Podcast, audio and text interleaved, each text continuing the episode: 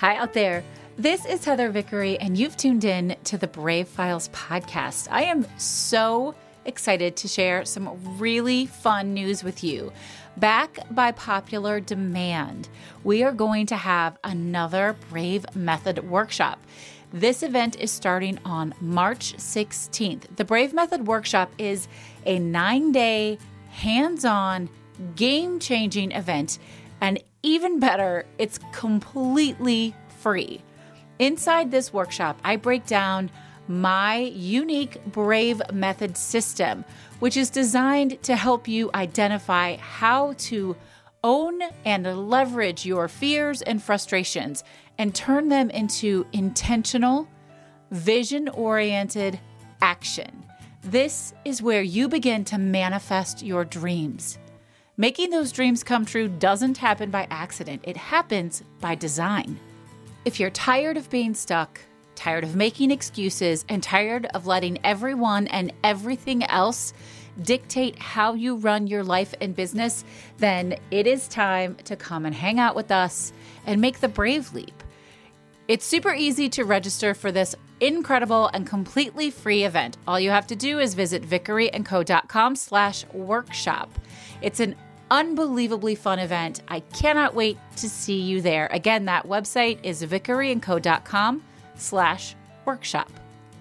Speaking of brave, are you brave on social media?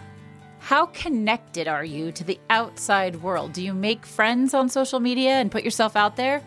Well, today's conversation is one born of a shared love of Twitter. I started following this week's guest, Shannon Downey, just a few months ago, mostly because I really liked her Twitter handle. Now, that sounds silly, but it's true. Badass Cross Stitch just grabbed my attention, and I was super curious because, well, why wouldn't I be? Who, who wouldn't be curious about that? And then I learned what Shannon, her business, and her platform were all about. And I knew that I wanted to have her on the show and share her with all of you amazing listeners. Shannon is a self processed craftivist who makes a life and a living out of art, education, and community organizing. We had a wildly fun conversation about the joys of a hobby that don't require internet connections. How exciting is that? Something that doesn't need to be plugged in to be enjoyed. We talked about what it's like to teach terrified adults how to do new things and how she came to wear the title of artist with pride. We also dig into understanding the creative process itself, not knowing everything, and why that's really okay, and the utter importance of doing brave things every single day. I love this conversation and I'm super excited to share it with you. So let's go. Community, adventure, and activism. This is Heather Vickery, and you're listening to The Brave Files stories from people living courageously. When we choose bravely in big and small ways, it powerfully elevates our lives. I hope these stories connect with you and encourage you to embrace bravery in every possible way, day after day. Together, we can build a movement of courageous living that enriches both our lives and our communities. And if you enjoy the show, I ask you to please share it with others. Maybe think of someone who you want to choose bravely right alongside you. Thanks for tuning in. Now, here's the show. Hey, everybody, welcome back to the Brave Files. You know, we all know that we live in a social media driven world. And these days, while that can often feel like a total drag, there are some serious upsides. I first got active on Twitter because of politics. I bet many of you did that. But what I found there was a community of incredible people who were doing some pretty badass shit. That's how I met today's guest, Shannon Downey. Shannon is self described as an artist, an activist, a craftivist. We're going to talk about that. A community builder, and she calls herself a general instigator, which just means I love her before we even get a chance to talk to her. I'm super thrilled to welcome you to the Brave Files, Shannon. Thanks for having me. Yeah, super fun. Okay, so first I just have to know how long have you been active on Twitter? Ooh, Twitter. Maybe since like 2009. So you, Maybe a you're a long term Twitter. But it's been it's been a hot minute. yeah. yeah. It's been interesting too. Yeah, tell me more. Why? Well, I, you know, uh, the early days of Twitter, it was super positive and like really, I was able to connect with so many people and like built a lot of offline relationships, business and and friendships. And then like Twitter took a turn for a while there, and um, folks weren't weren't using it that way, and I sort of, you know, wasn't super active on it for a while because it was just like, ugh, this doesn't feel the way it used to. But I think it's turned back, and I'm so happy about that. It it all seems It does. to be sort of a, having a little renaissance, if you will. I like that. A little renaissance. I think though when we come together, which is so much about what you do, when we come together over a great common cause, you see the cream, the cream rise. Yeah. and the like right like the people with the right intentions and then the they want to do the right thing that they're attracted to each other and they really you see community explode. And i love to find people who uh, create ways to do important work. And you've been doing that. It's, it's a catalyst for activism but art has always been a catalyst for activism. Uh, but what you do is kind of this really unique platform. Will you share with everybody what you do? And then let's talk about why you started doing it Yeah, I, I basically trick people into hanging out with me uh, through embroidery. like, hey, y'all should embroider with me. And they're like, okay. And then we get together and I'm like, so let's talk about white privilege. they're like, wait, what? I thought we were just going to embroider. and so I really, um, I try to use embroidery, which I think is the greatest artistic medium of all time, to um, to bring folks to bring bring folks together in community, right? So I, I like my primary goal is always building community, and so I use um, I use the the medium of embroidery to do that, and then um, I've been an activist my entire life, so naturally it sort of took that turn, and I find that.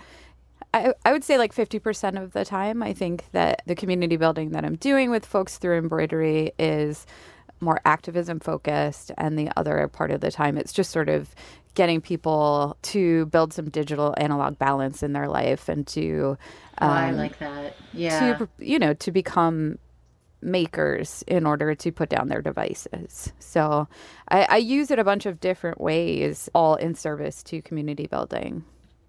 That's really impactful. And it is so easy right now to be digital literally every moment of the day, down to the sound machine on your phone that's playing next to your bed all night long. Right? Yeah. Like sometimes it just never stops. And so having something joyful and mindful to do. I um I don't know cross stitching. I've done a little. I did some when I was younger. My this is you may or may not appreciate this. Uh, as like a nine year old, I decided I wanted to embroider a set of placemats for my mother for Christmas, but I waited until Christmas Eve, and so I got one done, and I I worked like for hours for like eight nine hours straight, and, and she just got one wrapped up. And I'm 46, and she still pulls that one placemat out every Christmas. oh, mom, that's awesome. I know it's so great, and she loves it. She sends me a picture every year. She's like, I still pull it out. Um, That's and I did over the summer. I started a little cross stitch thing. What where I lose my eye my eye hand coordination is I have to have a pattern printed on it. If it's Sure, not sure. printed on it, this is not a skill I, possess. So, um, but I see that, and I can see how it could be a little meditative. My daughters knit and crochet, and they learned how at their progressive education school, and now they're in public school, and they are all remote learning and on Zoom, and it's torture. And literally, they say the only thing that gets them through is being able to knit and crochet while listening to their teachers talk on Zoom. Absolutely.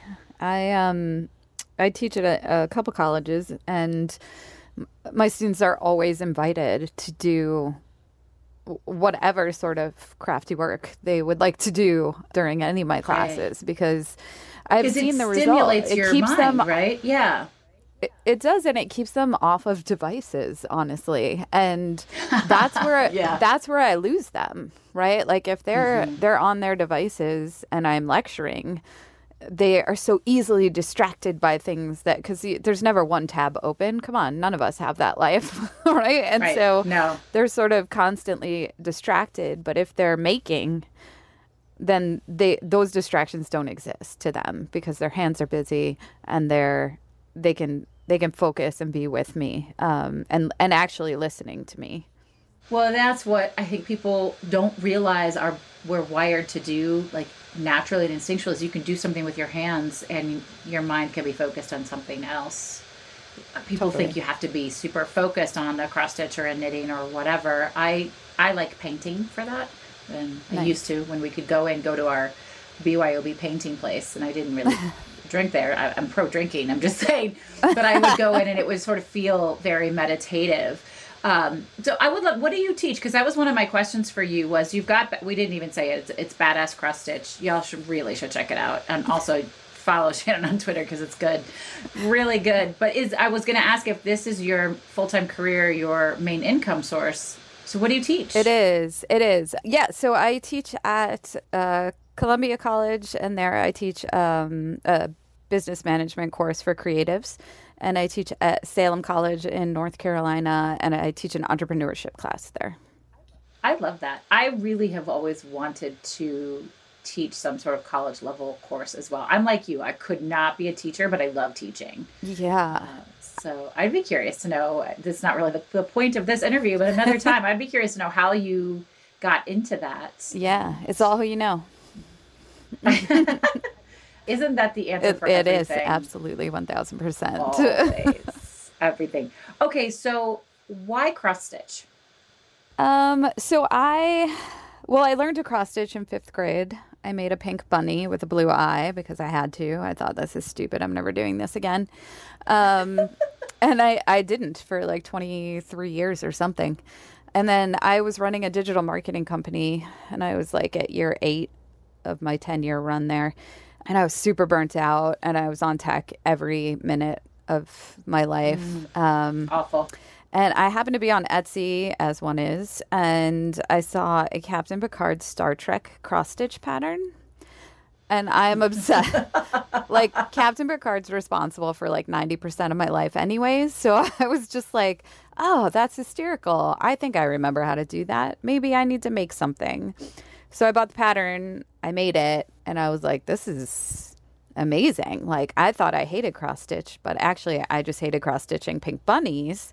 When you get to When you were forced to. right, like when you get to cross stitch Captain Picard as a grown up, it turns out it's super fun. So I, I just started stitching as a way to create some balance and get myself off of devices all the time.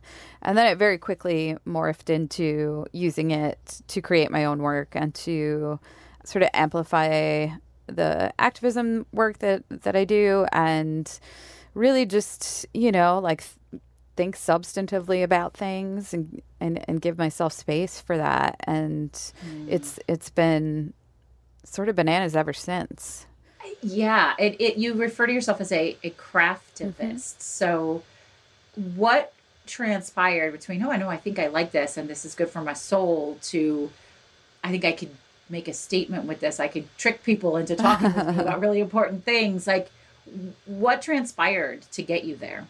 Yeah, it was a bit of an evolution. It still is. I was um, I was working with some young people in Chicago who are um, were the victims of gun violence, and there was a lot of gun violence at that particular time, in particular mass shootings and school shootings. And I had a, a bullet come through my bedroom window while I was sleeping. Oh my god. And so I was like, let me like this this is so big and so ever present in my life. And so I spent one day logging how many times I heard, said, read the word gun in a day. And at the end of that day, it was 72 times. Oh my god. Where where in Chicago? I'm in Chicago. I didn't realize Oh, really? had Chicago roots. Oh, Yeah. I bet I left in June, but I've been there 15 years. Um, Okay. I, the, the last spot I was in is North Rogers Park. okay. I lived right there Oh my well. God. A long time Wow. ago, but yeah. Hysterical. 72 times. Yeah, it was pretty. Um, it was just one of those moments where you're like, oh, that's why this feels so freaking heavy. So that night, I stitched a gun because I you know, was just sort of processing uh, my experience of the day. And then folks on Instagram were like, "Oh, would you make that a pattern? Like, I want to do that." And I was like, "Sure." So I made it a pattern and put it out there, and people started stitching guns. But then they were like stitching guns and tagging me, and I was like, "Oh, this isn't helping to separate me from guns at all." In fact, right? like, oh, funny how that worked. Um, and so I was like, "Well." What are you guys gonna do with these? They were like, "Oh, we're you know, just stitching them," and I was like, "Well, if you send them to me, I will do something with them. I'm not sure what, but you know, are you down? And so then people started sending me fiber based guns. And then I had, you know, hundreds. And I was like, okay, again, with the whole this isn't helping take it away from. Right. But, um, right. But I knew I wanted to have, like, whatever I did, I wanted to have real impact, right? Like a tangible outcome. That's really important for me is to have like measurable outcomes. Mm. Yes. And so I thought, um, well, let's let's partner with this nonprofit who's working with these these young people. And I went in and taught them how to embroider, and they taught me how to blow glass because uh, they are a, a, glass blowing program. And we decided we were going to have uh, a collaborative show. And so um, this gallery in Pilsen, Pilsen Outpost, uh, gave us their space, and we had a weekend long um, show and we had like hundreds of people show up uh, to, and it was a very tiny gallery. It was hysterical, but we were able to sell every single piece, and we raised over five thousand dollars and funded the next semester of that program. That's amazing. Yeah, so that was sort of an accidental, my first accidental craftivism yeah. project, and I was like, oh, but there's something, there's something here, here, and I bet we can do even more. And so that was sort of how that that came about. Like everything I do is not like I would not put under the category of craftivism, right? Like I okay, but um, I build a lot of projects, and I I build a lot of craft based activism work um, in addition to all of the community building work that I do. And so I, I, look at the community building work as like an opportunity to recruit new activists and then yeah. push them a little bit. Like the anti QAnon. Exa- I am the anti QAnon. Thank you. I will be adding that to my resume right now. I love that so much. You, I, I saw that you said that you create art to inspire others to create. Yeah, art. that's it. And it stands for itself. You could hear that and you go, oh, I get that. But talk to me ab- about that and how how that works and how it moves movements and mountains. I would not have called myself an artist prior to like eight years ago.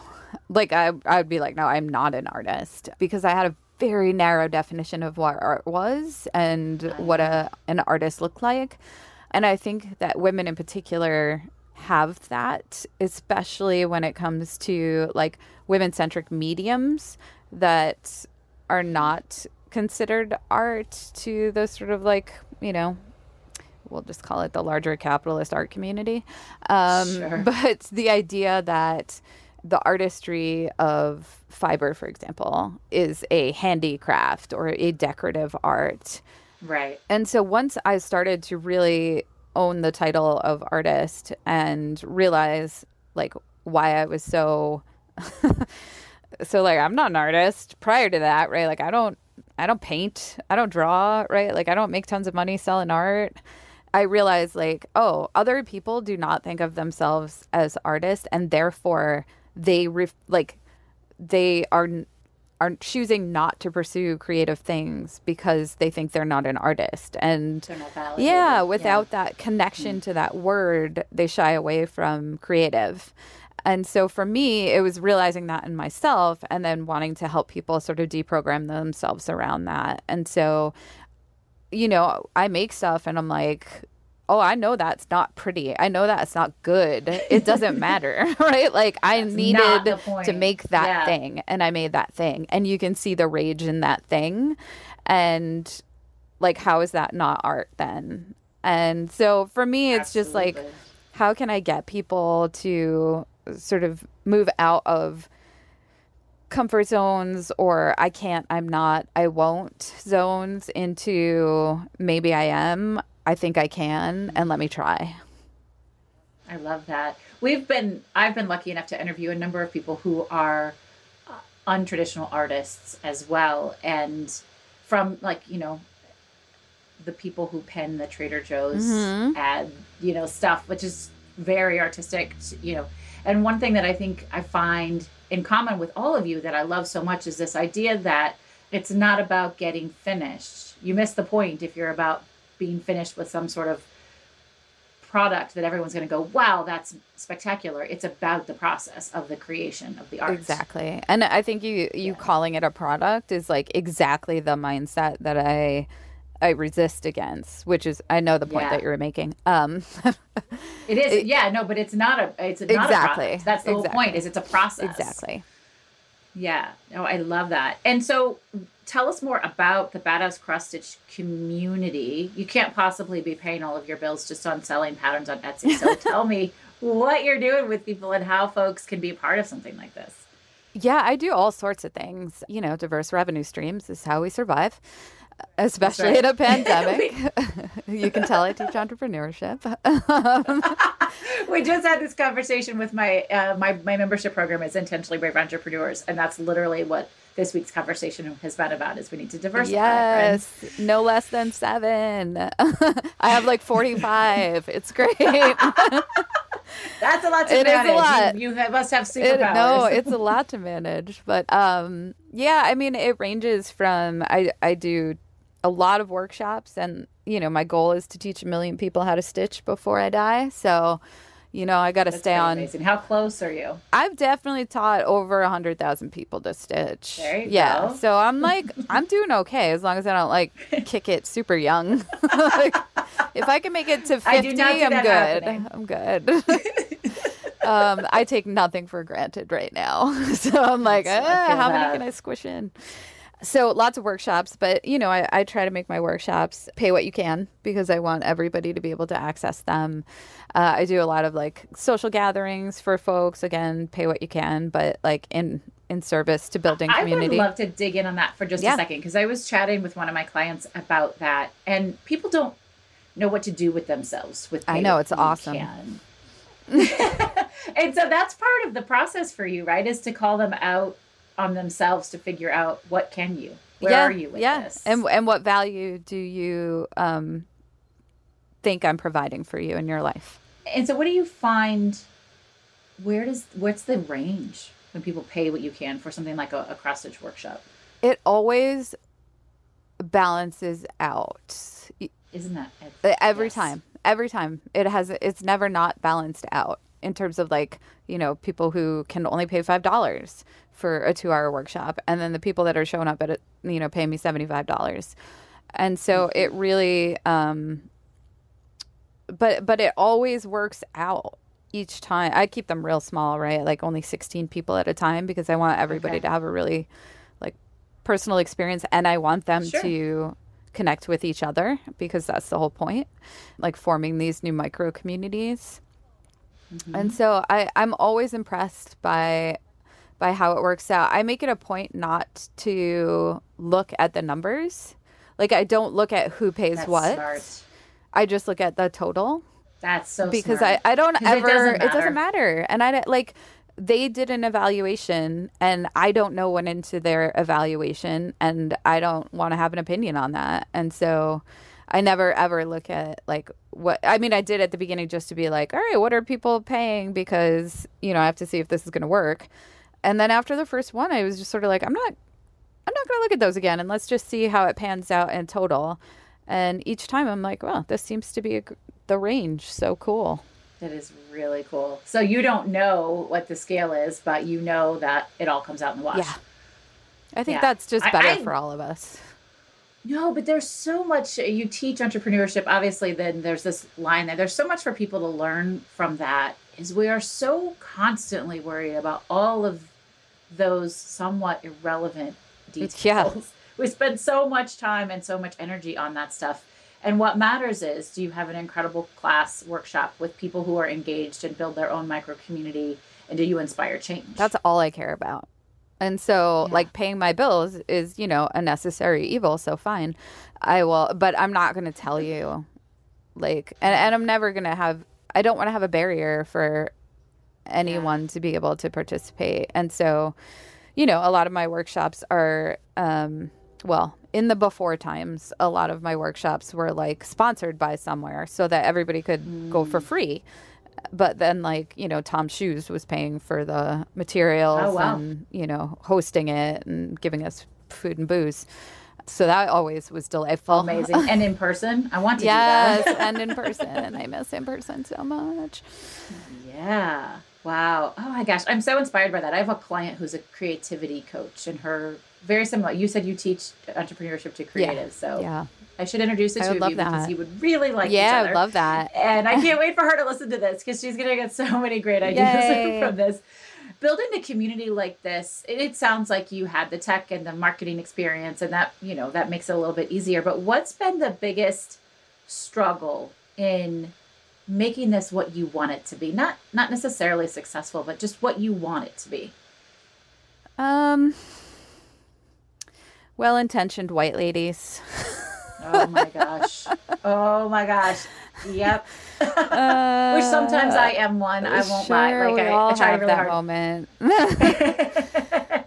Yeah, I mean, but- but like that's who I believe I speak to the most, um, and that's who I believe I should be doing this work to support in their quest and development as um, as as humans and activists, and just aware of their their own privileges and and how those play out. And so, you know, sometimes it is hard to constantly you know, having the same conversation over and over again and feel like, oh man, how are we ever going to get better? we still have to do this. Why are we still yeah. doing this? yeah. But, uh, you know, it's, it's just the days when I'm tired where that becomes like, oh, this Right. again.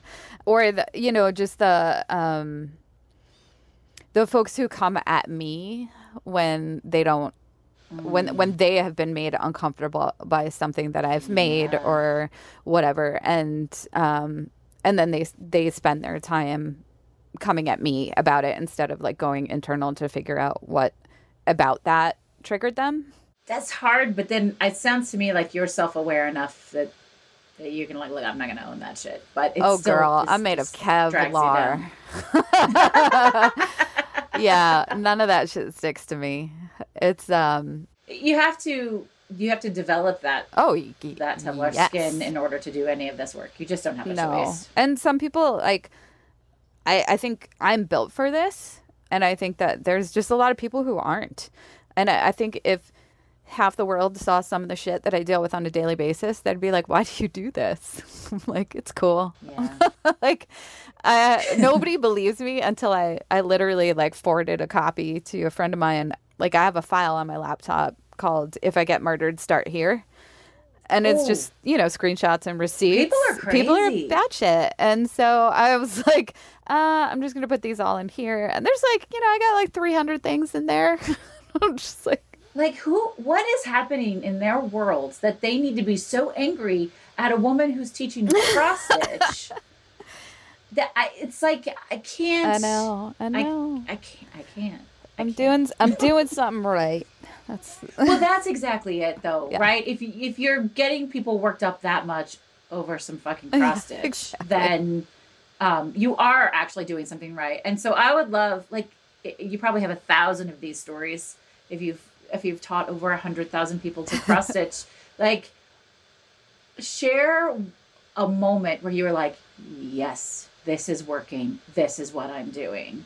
What's yeah share something just totally joyful. I, I'm going to share it. The- It's it's powerful and it's joyful, but it takes a minute to get to the joyful. okay.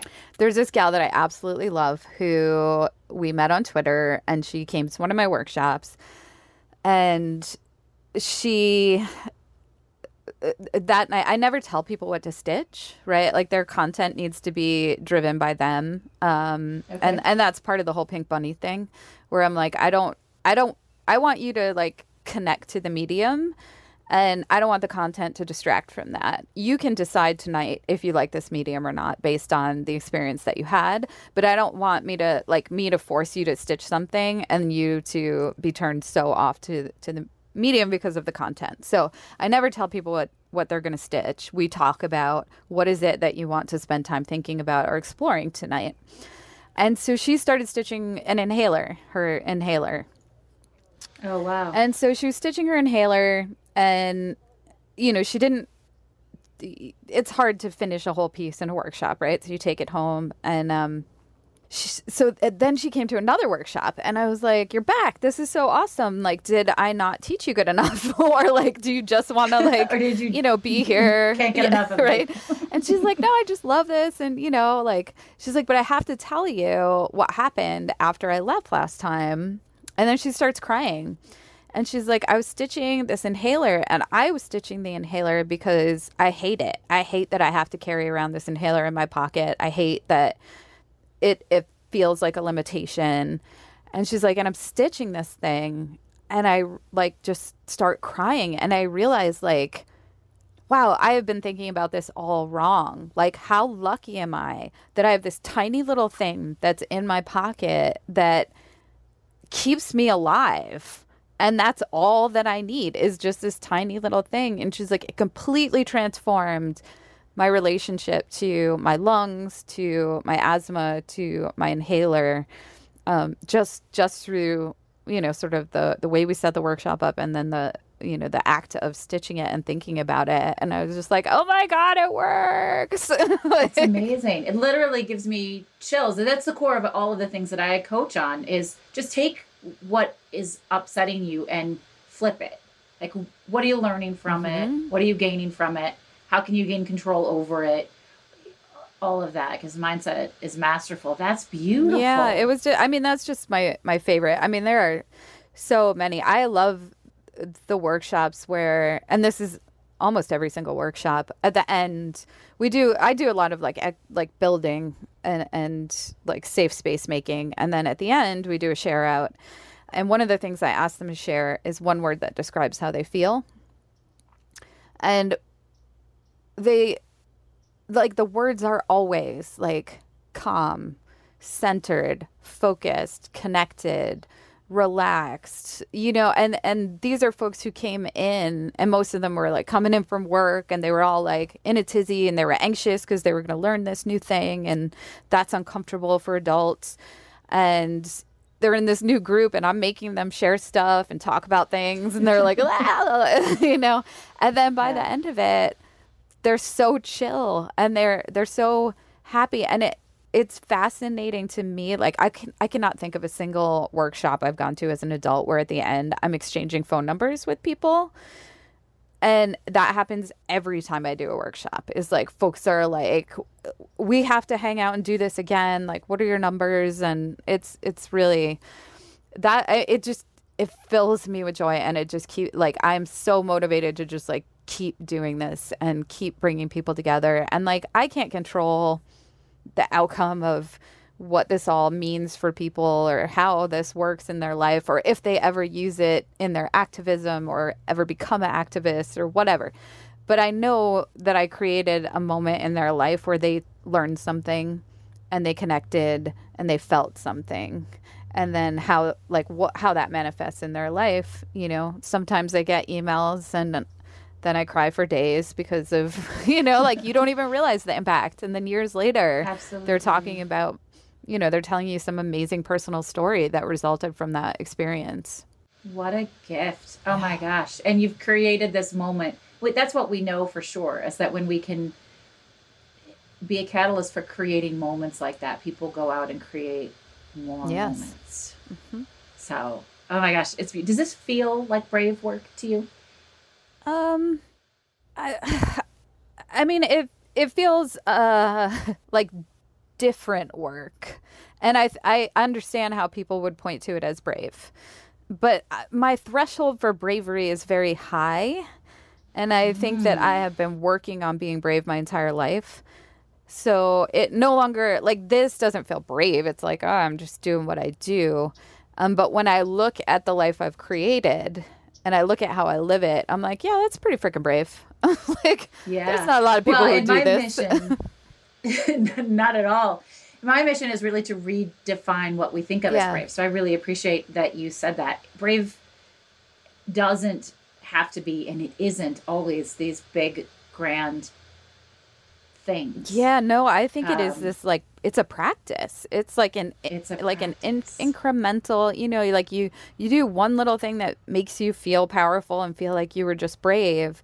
And then, you know, 20 years later you're looking back and you're like, "Oh, I can't believe I thought that was brave." But it was, and it was in that moment. It's just that you've built up so much muscle for it that you know, you look back at sort of those moments and it's like, "Was that brave?" You're like, "Yeah." Yeah. I mean, for sure. For some people, just taking, being willing to pause and take two hours to sit and, and participate in So brave. a workshop is No, brave it's because so brave. the silence is terrifying for some people. The, the solitude, the slowness. Yeah. trying something new is terrifying for a lot of people. And and i i didn't realize like how deep that went in adults un, especially adult women until, oh, until i Oh, started doing this. And i realized like like folks would start by talking about how terrified they were. And i'm like you just use the word terrified to describe you're about to embroider. Like okay this is and I, but i realized like it's not about embroidery. It's that you are a successful adult and you have not been a beginner at something in a very long time because we get taught to not be a beginner right? Like we get tracked. And it's like you become very successful and very specialized in this one thing in your life most of the time. I'm not not universally but and then you know we sort of fall off with the whole being a beginner at stuff because it becomes more and more uncomfortable because we're supposed we're used to being the expert and we're supposed to be the expert and that's a good feeling and a good place to be and you earned that But we don't grow if we're always the expert. Hello, that's what I'm saying. so, so it's it's so brave for these these Yeah. folks to come to this workshop and do something that they've never done before in a group of strangers. It's really, really cool. I love, I love what you're doing, and I love the inspiration that you give to people to try new things. And like, who would think that somebody can make a career out of this and make such an impact on so many people? Y'all can do whatever the fuck you want. Yes, it's Like, true. you just like you have to be intentional about it and create. it. exactly. I am wildly strategic. That's for sure. well i that that's the thing is you'd have you'd have to Yes. be right like you, you Yes. can't just be like i think i'm gonna have some embroidery workshops and talk about politics Right, like that yeah, no. there's a lot that goes into it so i'm not trying to oh downplay no no no no! how, I, I didn't feel that way. yeah but um but it just goes to show that truly if you can creatively dream it and you're willing to work hard you can build anything. You absolutely can. So that seems like a really good segue. One of the things that that I ask in every episode, and I love hearing all the different answers, is how do you like to celebrate successes, whether they're big or small, daily or annually? How do you celebrate? I am a huge celebrator of successes. Yay! I never get to hear that. Nobody I am that, so- ridiculous. like, so prior to this, um, this being me living in an RV, traveling the country, and doing this full time, I was the director of development for Asian Americans Advancing Justice in Chicago, and we laughed about how that organization was like garbage at celebrating their successes, which I think a lot of activists are, right? Like you Absolutely. it's just you never feel like it's right enough. and it's Yeah. just like oh but the next thing we have to focus on. And so there's never there's never a celebration because there's always so much more. Um, and wins are harder to calculate i think. And so i was like this is unacceptable. There yes, was literally yes, you're totally my people, there was, there was literally a document that included the words. So it was like instructions on what happens when a grant comes in. And it was like, you celebrate quietly at your desk. I'm not. Not kidding you. And I was like, I am no. rewriting this shit, so I got a cowbell. I I love it when people say that. Like I ring a bell when shit goes well. Yes. Yeah. Um. So like when I left there, the last thing that I did was I made them uh, a giant art piece that said "Celebrate the Wins," um, and really had been training them. And I hope it. I think it's. I hope it's the legacy I left behind there was that you know we stop and we celebrate our wins and we honor them. And so, I I think celebrating wins is vital. I have. I literally have. This is so ridiculous because I was making one for my friend, and I was like, wait, if I'm making one for her, I'm totally making one for me. And it's a tiny like flag, and it just says "Yay me" on it. I and so I like wave it, and, and, these are like microscopic wins, right? Like, like, like yes. for her, I was like, um, "Did you did you lose your shit on anyone today because she's going through it right now right and yeah. and she's like yeah. no and i was like wave that flag girl yay you yes. Oh my gosh i need to order 30 of those from you right now to send to every single one of my current clients because everybody it's should do that. Everybody so should do satisfying. But i reward myself all the time. I'm like ooh i wrote a chapter of my book. I'm gonna have some wine. Ooh i did this. Yeah. let me order food tonight. It's usually food based i'm very food i'm like my dog. I'm very food motivated. That's funny. I'm a dance party girl mm. but i hmm. do love the ringing the bell or i I would like literally jump up and down. really. Like, oh yeah, I will do a dance. I I I am I'm all about the wins. That is so great. I'm really serious about the flags. We're gonna okay, connect on that. Everybody should have that. Who are my makers out there? I want to see Yay Yes, me everyone should have flags. a Yay Me flag that they just wave all over. And then everybody come on to the Instagram. It's Vickery and Co on Instagram and fucking tag us. Me and Shannon. Shannon, what's your it's Instagram? Badass Cross Stitch badass cross. I, I could have guessed that, but I wasn't sure.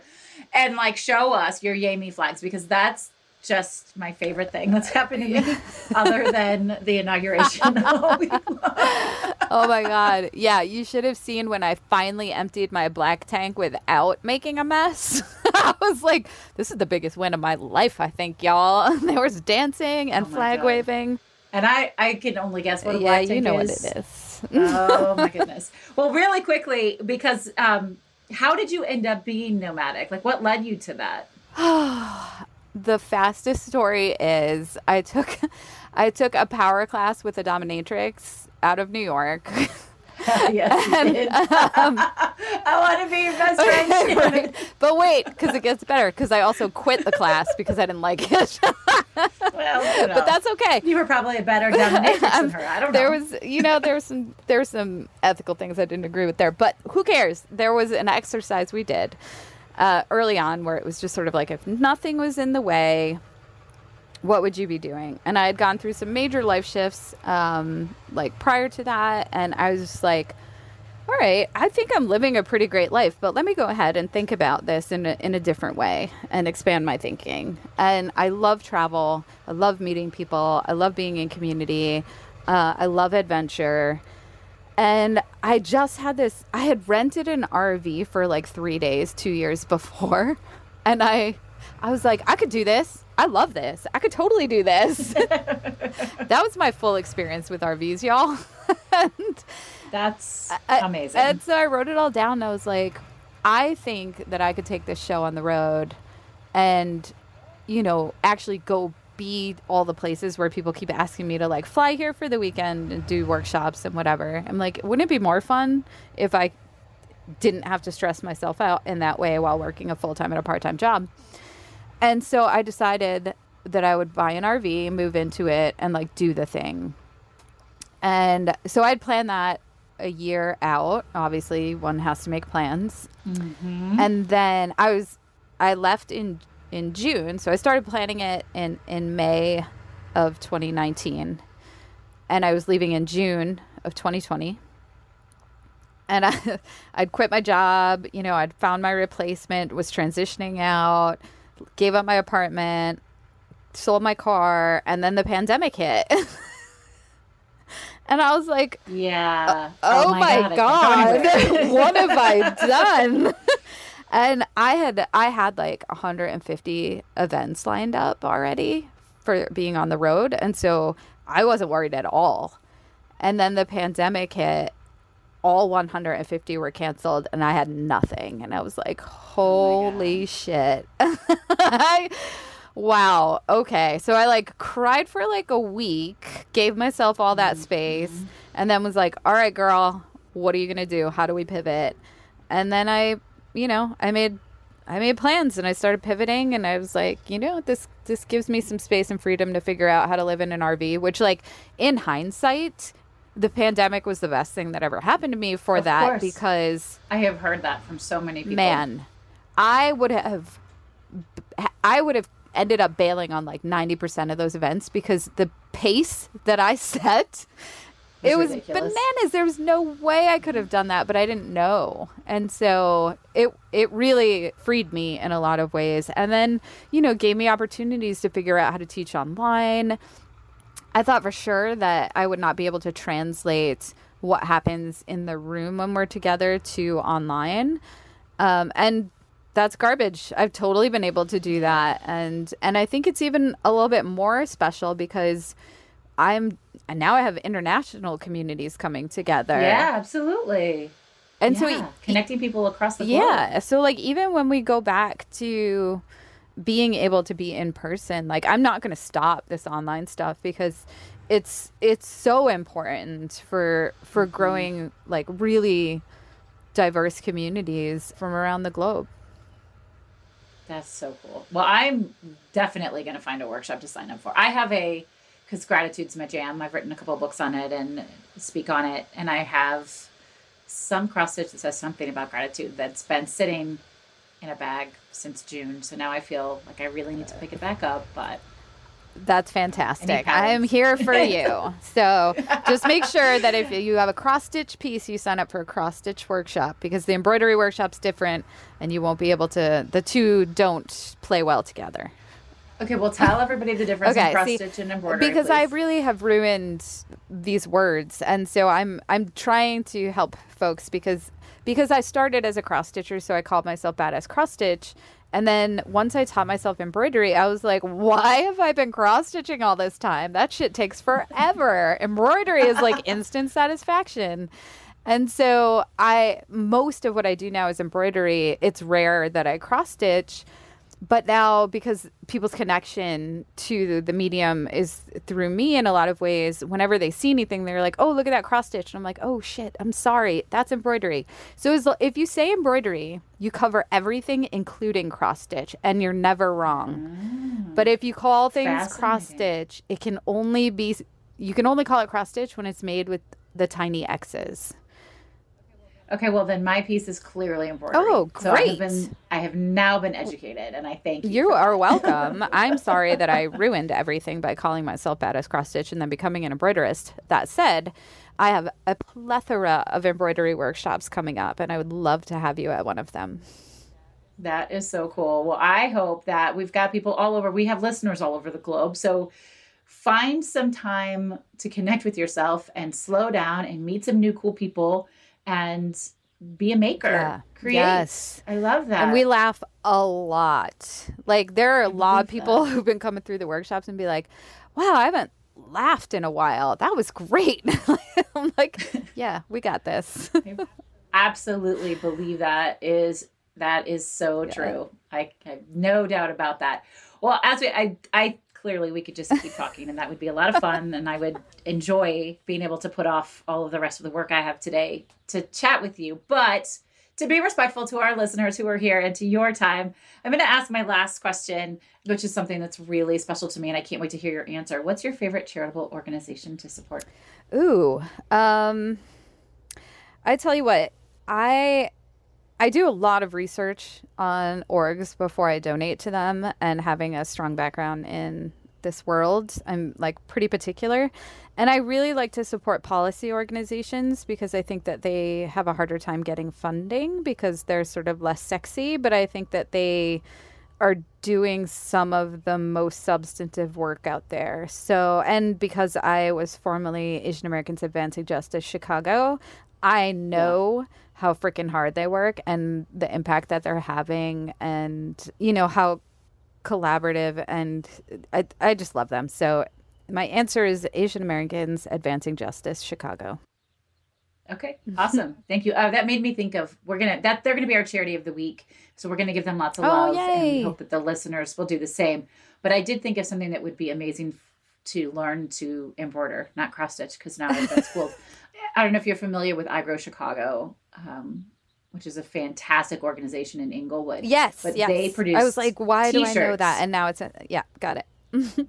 Well, maybe it's tying back. I thought of this when you were talking about guns, and then I let it go, and then I just feel like now it needs to be said. They made T-shirts that said "Put down the fucking guns." Nice. and and I got them. I'm a. I don't know if that makes me a terrible parent or a really great one, but I got all of my daughters Yes. who are ages seven to sixteen T-shirts that say "Put down the fucking." I mean, guns." in my world, that makes you an amazing parent. my one of my family members like, "Your your mother lets you wear that," and my daughter was like, uh, "She bought it for me." that is deeply, so deeply inspiring to me. I feel like we should embroider it and then send it You to them. to in should. House. Perfect. All right, now you definitely have to come to the workshop. I know. I'm gonna do it. I love it. Will you share your three words with us one last time, Shannon? Yes, community, adventure, and activism. I mean, yeah, sometimes we get to those three words and I say, let's talk about more about this. But I, I get it. I feel them. Uh, I'm so inspired by you. And it's just always a wonderful reminder to know that not only is it okay, but it's encouraged to slow and stop and disconnect so that you can reconnect yourself. Yes, I think it's the answer to like 80% of our problems right now. I think you're right. I think you're right. This has been a total pleasure. Thank you so much for being here. Thank you us. for having me. Listeners, I hope you are as excited and energized to take some downtime and get creative and become a maker as I am. You can check out all of Shannon's stuff at badasscrossstitch.com, but we're going to have the links in the show notes. Uh, join me for a workshop. Let's plan one together and get those yay me flags going. Let's see how creative you can be. Remember that if you love what you're hearing here on the Brave Files, we want you to share the episode, subscribe, rate, review, because it matters, right? We're a small, little, mighty podcast, and we need your help to get the word out. And if you are really serious about leveraging your fear into intentional bravery and knowing that it's going to do incredible things for you, come and join us in the Facebook Collective Brave on Purpose. We would love to see you there. This is Heather Vickery reminding you today and every single day to go out and choose bravely. Hey, friends, I want to share something really exciting with you. We already know you enjoy listening to podcasts because you're listening to this one, but I'm also betting you enjoy audiobooks. And hey, listen, if you don't already enjoy audiobooks, then it's time to check them out. That's why I'm really excited to share Libro.fm with you. They are an incredible new platform for listening to audiobooks. And by choosing Libro.fm over other audiobook services, you are supporting a local bookstore of your choice and investing in your local community. Libro.fm offers over 150,000 audiobooks via their primary platform, which, by the way, they built with love and from scratch because they're a small business also. They even offer bookseller recommendations for great audiobook options. You can sign up right now via www.vickeryandco.com slash librofm. That's vickeryandco.com slash L-I-B-R-O-F-M. And when you do, you'll get one free audiobook of your choice and the proceeds will go to your favorite local bookstore. Now, check what I just said there. You're going to get a free book and the proceeds are still going to go to your local bookstore because Libro.fm makes sure that their booksellers get paid even when they give a promo to customers. I've listened to over 20 audiobooks this year alone. I especially love listening to memoirs read by the author, and it feels great knowing that all of my purchases support my local bookstore, The Book Table, in Oak Park, Illinois. Libro.fm. The same audiobooks, the same price, but a completely different story. Check them out right now at vickeryandco.com slash librofm. Have you ever thought about starting a podcast? Maybe you've had this thought and then quickly shut it down because who has the time? Or you don't know how, or gosh, it just all seems too hard. If you have something to share with the world, we want to encourage you to get your message out. The world needs to hear it. Did you know that 50% of all homes are podcast fans? If you've ever wondered about having your own podcast or how it can increase your business or get your message across, then please join me and the other experts from the Podcast Power Academy for our monthly free Q&A session. It's called So You Want to Start a Podcast? This casual live conversation will help you understand how podcasting can be a great decision, why now is the best time to get started, and how to get into action with it. Visit podcastpoweracademy.com to learn more. You've been listening to The Brave Files stories of people living courageously. To learn more about the show, find our show notes and full episode transcripts, or to get some great bonus content, visit thebravefilespodcast.com. And we would love to know what you think of the show. You can give us a call at 312 646 0205. Let us know your thoughts on the episode, the show in general, or maybe share with us how you're out choosing bravely. This episode is brought to you by Vickery and Co Success Coaching, coaching that helps you maintain a life well lived and a business well run. Learn more at vickeryandco.com. Our music was created and produced in a custom collaboration with Matt Lewis from ML Creative Consulting, a boutique firm dedicated to helping clients identify their unique sound and amplify their brand with custom delivered soundtracks. We couldn't do any of this without our extraordinary audio engineer, Andrew Olson. Learn more about him and check out his work at findandrewolson.com. And special thanks to everyone on Team Brave from our producers, associate producers, copy editors, writers, and support team. Special thanks to Molly, Mary, Kim, Sabra, and Sabrina. I'm your host and executive producer, Heather Vickery. Thanks for tuning in, and we'll talk to you next week.